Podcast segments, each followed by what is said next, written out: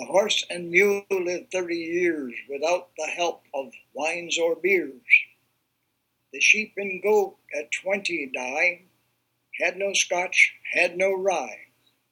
The cow drinks water by the ton, and in 18 years she's all done.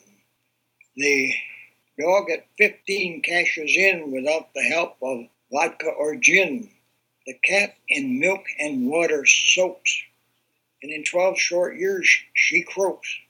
The modest, sober, bone-dry hen lays eggs for nods. She dies at 10. All animals are strictly dry. They sinless live and early die. But sinful, gentle, rum-soaked men survive for 70 years. But there are some, just a select few, who stays pickled until they are 102. Amen.